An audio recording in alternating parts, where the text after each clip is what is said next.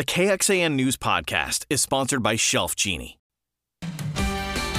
In depth, investigative. This is KXAN News Today. A days long manhunt for the shooter accused of killing five of his neighbors outside Houston is now over. And it's all thanks to an anonymous tip. Good morning, I'm Tom Miller. I'm Sally Hernandez. Investigators found Francisco Oropesa he was hiding in the closet under a pile of clothes at a home near Conroe. Conroe is just north of Houston and about 30 minutes from Cleveland, Texas, where he murdered the family. We have aerial views right now of the scene when the FBI got the lead yesterday on his whereabouts. Thanks to someone who called the tip line. Oropesa was on the run for days. Investigators say he shot his neighbors, including a nine-year-old boy after a member of the family asked him to stop firing his AR-15 because an infant was trying to sleep. The San Jacinto County Sheriff hopes to ease fears now that he's caught. They can rest easy now um, because he is behind bars and he will live out his life behind bars. Oropesa is now being transferred to the jail. NBC News' Sam Brock reports this morning on Today from Texas on the charges and a multi-million dollar bond that has now been set for the suspect. First warning weather with meteorologist Kristen Curry. We begin our Wednesday with a mainly sunny, uh, the clear sky, I should say. Mainly sunny skies expected later on into the afternoon. But right now, it's going to be a quiet start to our day. Not seeing any fog issues here in the city. We'll watch that very closely for those of you in the southeastern counties. But in general, today is going to look and feel very similar to what we felt yesterday. Live look from our North Austin Indeed domain camera. Everything nice and quiet. A little on the cooler side out west, 59 in Llano 60 in Marble Falls, 66 in Dripping Springs. We've got most of us in those low to mid 60s from about I-35 eastward. Temperatures anywhere from 2 to 3 degrees on either side of how we started yesterday morning. So similar feel in the morning. And I think as far as the afternoon goes, we're going to be just a little bit warmer. Kind of cranking up the heat slowly but surely here with not only warmer temperatures, but a little more humidity in our atmosphere as well. So 60s to start 70s by lunch. You can plan on a forecast high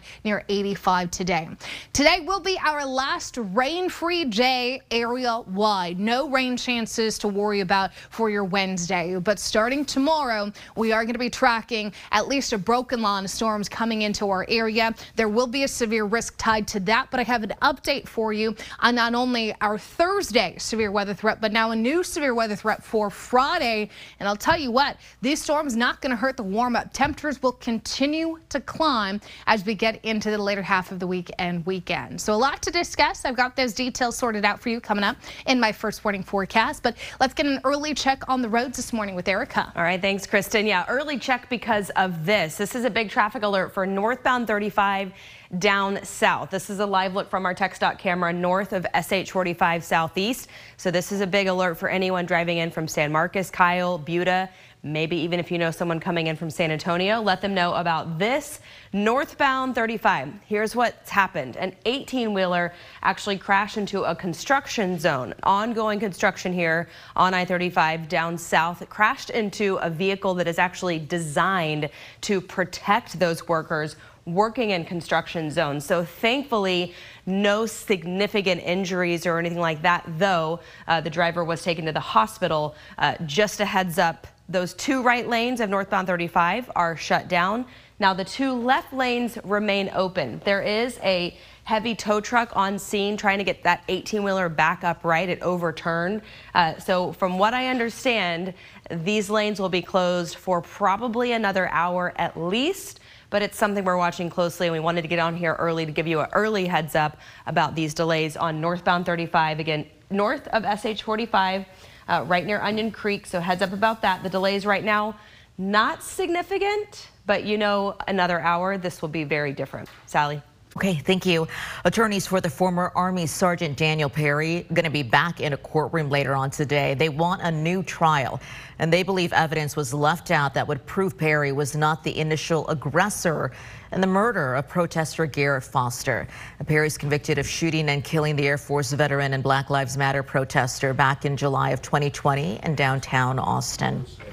Reaction from community members this morning on the almost 12,000 traffic stops DPS has made since troopers started patrolling in Austin just about a month ago. This initiative aims to curb both violent crime and traffic deaths. And KXAN's Brianna Hollis takes a look at where troopers are focusing their energy. Jessica and her dog Brownie live off Metropolis Drive. Every day I come home from work and I, I go to both of my jobs and I see them there every single day. Like they're just sitting in the same spot waiting. And then they let that person go and then immediately they hit their lights to get somebody else a 15 minute drive away. The only reason I know about the DPS partnership is because my friends on the east side have said that they've noticed patrols. Living on South Lamar, I haven't noticed anything. These two women's perspectives really exemplify some of the concerns we've gotten from the public, as well as concerns city council members have brought forward. And we brought these perspectives to Chief Joseph Chacon. Certainly think that you're going to see in the coming weeks uh, a greater disbursement of the troopers. You'll probably see them in some areas you haven't before. Troopers go where APD tells them to. APD makes those decisions based on the number of 911 calls for violent crime, and numbers show these efforts are significantly helping reduce criminal activity. During Tuesday's City Council briefing on the project, we learned for the first time where these areas are Rundberg, Cameron Road, and Riverside. We continue to reach record high numbers for traffic deaths in Austin, so that's DPS's other main focus focus. We also learned Tuesday, in addition to helping Austin police patrol major highways, troopers now also monitor RM 2222 and Loop 360, South Congress between South First and Slaughter Lane, West William Cannon and Slaughter Lane, and Southwest Parkway. I certainly would tell people you need to slow down because your chance at this point, with all these additional resources of getting pulled over for traffic violations, is going to be higher. Brianna Hollis, KXAN News. The city manager's office says city and county leaders are going to work to complete a comprehensive data report on DPS's actions that it will update regularly. Council will meet with law enforcement again on this on May 22nd. Looking at the data, an Austin memo says in these last four weeks, criminal activity is down 12% from this time last year. 911 calls, they are down 17% from this time last year, and response times are down as well.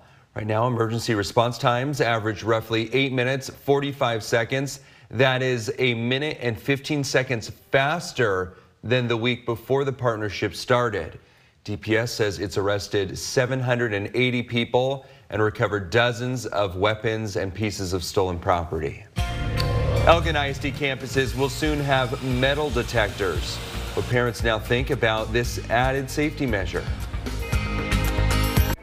Welcome back. Some people could face charges after LBT, LGBTQ protesters clash with state troopers at the Capitol. Yeah, this was seen yesterday over a bill on gender affirming care for children. The speaker, Dade Phelan, said that he warned the demonstrators that the behavior he saw in the gallery wouldn't be tolerated. And he went on to say, quote, there will always be differing perspectives, but in our chamber, we will debate those differences with respect. Phelan asked to clear the House gallery after the protesters started chanting against a Senate bill. This bill would ban children from getting procedures or treatment used for gender transitioning. Some of the demonstrators ended up in handcuffs. Eventually, officers cleared them from the Capitol altogether. A procedural move blocked the bill, but lawmakers could still try to advance it. The All In for Equality Coalition tweeted, quote, we are deeply disturbed by and closely monitoring what has happened at the Texas Capitol. Still ahead, why teachers from all over the state are making their way into Austin today. Why it may cost students more in tuition to go to the University of Texas. This KXAN News podcast is brought to you by Shelf Genie. I'm Rosie Newberry from KXAN Studio 512. Considering replacing your kitchen cabinets? Struggling to find or reach things? Go to shelfgenie.com slash Austin. Shelf Genie designs custom pull-out shelves for your existing cabinets, adding convenience and value to the most used room in your home. Shelf Genie custom pull-out shelves, everything in reach. Good morning. A live look outside from our Indeed domain tower camera looking out at Q2 Stadium. Kristen says we have a nice day ahead. It is the last one for a while. So look for her forecast in just a bit. First, we want to tell you that teachers from all over the state are making their way into Austin today. They're going to be rallying for better pay and funding for their schools. Members of the American Federation of Teachers say the current bills state lawmakers are considering just don't do enough to support or even respect educators and staff members. A bill in the House would change how school districts get funding. A Senate proposal would give every teacher a pay raise with additional money for teachers in small and mid-sized school districts. The American Federation of Teachers say their members feel disrespected about the legislation that's under consideration. The president of the Texas chapter says that's why members have shown up to testify against these bills. Some context here, the legislation is in response to a steep increase in the number of teachers leaving the profession. The most recent data from the Texas Education Agency shows more educators are quitting. Well, Air Quality Awareness Week continues today, and I checked in with the City of Austin's Office of Sustainability to find out what pollutants bring us problems here in Central Texas. Air quality is part of our everyday life. And to talk more about it, today is Amanda Mortal with the Office of Sustainability with the City of Austin. Amanda, let's jump into it. Air quality in Central Texas. What are some of those things that we need to be looking for? I'm very glad to say that we generally do have clean air. Um, but if you are going to see an air quality alert, uh, you will most likely see them uh, about ozone and particulate matter or dust our issues are similar to other you know concerns that other cities have. You know we drive our cars and um, we're using electricity that might uh, be from fossil fuels and burning fossil fuels. So we have the same struggles um, but we are lucky to say that as as far as big cities are concerned we do have very relatively clean air and as far as ozone goes, that seems to be the one that pops up more often than not for us when it comes to those levels that might be concerning. Is there a certain time of year or a certain season that we need to be very cautious of that? You know, now that you say it, um, that season is March through November, and part of ozone season is um, assisted, or part of that ozone creation is assisted by the sun. And since we do have a lot of extra sun here, um, that might be one, you know, reason why that season is a little bit extended on either side. Dust too. So dust is part of air quality. Yeah, um, I'm calling it particulate matter because there's there's dust, but there's just so many different kinds of little small particles in the air. And the smaller they are, of course, the more damage and the easier it is to get into your lungs. And so on those dusty days, we want to change the time of day we're doing construction activities or take extra precautions. Um, and of course, at home, we can change our filters and stay inside and um, have less vigorous exercise outside on those days to protect ourselves. If you are concerned about air quality, especially if you're sensitive um, lungs, you're going to want to check the air quality forecast every day, and you can check that at air, aircentraltexas.org. Um, and as far as everyday things, um, we can always use sustainable modes of transportation, walking, biking, using public transit. Um, we can uh, invest in electric cars and electric um, landscape equipment that will help, you know, tailpipe, tailpipe emissions. Um, and of course, conserving our electricity and our energy at home will also reduce um, emissions.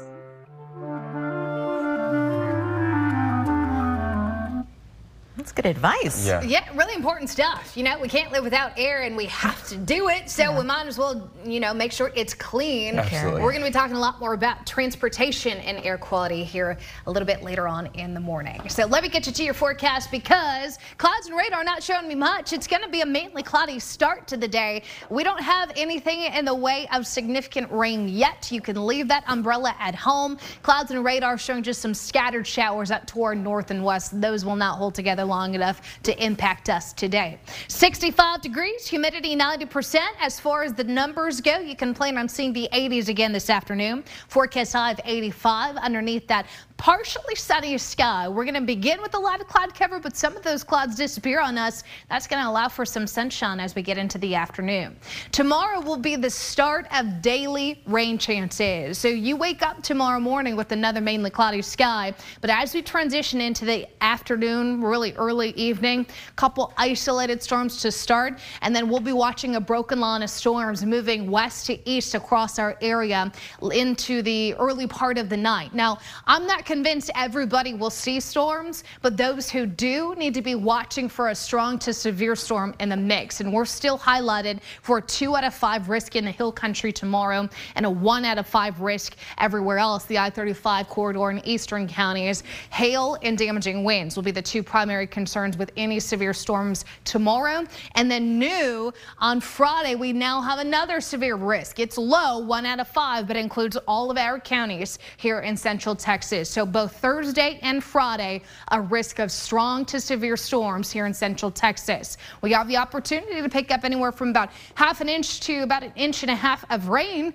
with those rain chances. But I'll tell you what, it's getting humid here. So regardless if you see rain, you're going to be dealing with heat and humidity late weekend to the weekend. So your seven day forecast shows 85 today underneath that partly sunny sky. 40% chance of storms in the evening, primarily tomorrow with that severe risk. Friday, here come the 90s. The 90s stay with us pretty much as we get into the weekend and beyond. The rain chances low 20 to 30%. Again, not everyone's going to get wet every day and it's not going to be a washout, but we'll be watching for these daily storm chances beginning tomorrow and continuing all the way through the early part of next week. Erica? All right, thank you so much, Kristen. Traffic alert this morning, heads up, northbound 35. Let me move out of the way so you can really get a good look of what's going on. This is a crash, a big crash on South I-35, the northbound lanes. This is our TxDOT camera just north of SH 45 Southeast, a very busy part of town. This is the area that builds up first every single morning during your morning rush hour. So the two right lanes of northbound 35 are blocked. Two lanes are open. That is going to be a huge factor in this morning commute.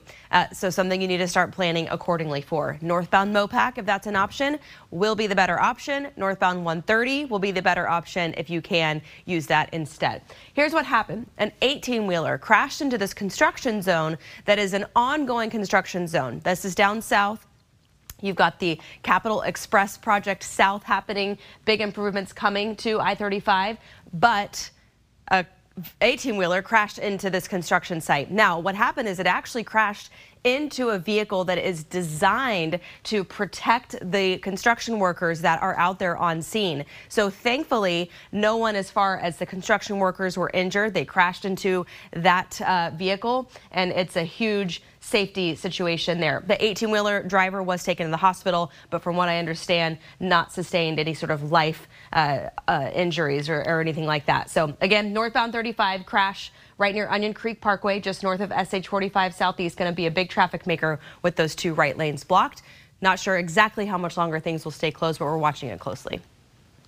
Okay, Erica, thank you. Students and staff at Elgin ISD campuses will soon navigate metal detectors. It comes after safety concerns remain top of mind for many families. There was a fight that broke out last Monday, and rumors circulated that there were weapons on campus. KXAN Sarah Alshay talked with parents about these added security measures. Increased security is coming to all Elgin ISD campuses in the form of handheld metal detectors. I'm all for it. Uh, I was hoping that it would happen. The district hasn't gotten back to us about how they plan on using the metal detectors, whether it will be on a case by case basis or on all students as they come into the school. Just saying in an email to parents and staff that they'll be available for administrative use in the interest of safety. It comes as Elgin ISD parents like Levi Bannigan have growing security concerns. Everybody's you know, very justifiably hypersensitive to what's happening. You know, we've seen just down in Uvalde, you know, poor kids slaughtered and you you're always scared that that's your kid's school is going to be the next one. Just last week, there was a fight at the high school with reports of a knife being used. The next day, rumors circulated of a gun on campus. Elgin ISD and Elgin police said there were no weapons in either incident. Still, it's prompted the district to increase safety measures. While Bannigan supports the metal detectors, he understands why some are apprehensive. They're concerned about the kind of culture that gets set in the school, about having having that elevated security. The district didn't have an exact date when they'll start using the metal detectors, but tells KXAN they first must train staff. Bannigan is hopeful it will help, but says he'd also like to see other initiatives along with it. A lot of other parents have also advocated for more volunteerism, mental health resources, physical security resources. I, I, I, really think that there's a lot that we can improve on. Sarah Alshah, KXAN News. The district is hosting a safety symposium and community forum next Tuesday at the high school's cafeteria. There will be a panel presentation with a question and answer session. This is KXAN Sports, brought to you by Thomas J. Henry. Born in Congo. My life growing up was not, it was not easy. Beyonce Yanyamiki moved to Burundi in East Africa at the age of three. You go through the day not knowing if you're going to eat, not knowing what's going to happen next. Yonyamiki came to Austin in Northeast early college prep as a 14 year old, knowing just a few words of English. First day in school, I remember I went home and I told my mom, I asked her, why did we come here if it's going to be like this? Reading books with the help of Google Translate, Yonyamiki, called Fit by teammates and coaches, learned the language and has really found a home on the soccer field with a diverse group of teammates. A kid like Fit, an African refugee with very little English, has become almost like a brother to these other um, either native born American or first generation Hispanic um, students. Coming here to Central Texas as an African refugee, needless to say, a whole lot of things were different off the soccer field for Fit, but on it as well, it's the little things that made the biggest difference. We'll get like plastic bags, put them together, tie them with a rope. That, that was our soccer ball. So when I got here and they have all this type of equipment, I was like, I'm a pro now, I guess. Now a senior after graduation in June, Fit thought about continuing his soccer career in college, but decided to enlist in the Marines. I like doing things that kind of has a impact on somebody's life, not just myself. Not just a soccer player, but a very good one, helping lead the Raiders to their best ever season in 2022, reaching the regional final. I was crying after that game. Not simply because I not simply because we lost, but I was kind of excited. I was like, I really did this. I was I really was a part of this. From playing soccer barefoot to now making history with a selfless mindset. Noah Gross, KXAN News. Thanks for joining KXAN News today. You can also listen to KXAN News Nightly every weekday after 5:30 p.m. for in-depth coverage on what matters most to you.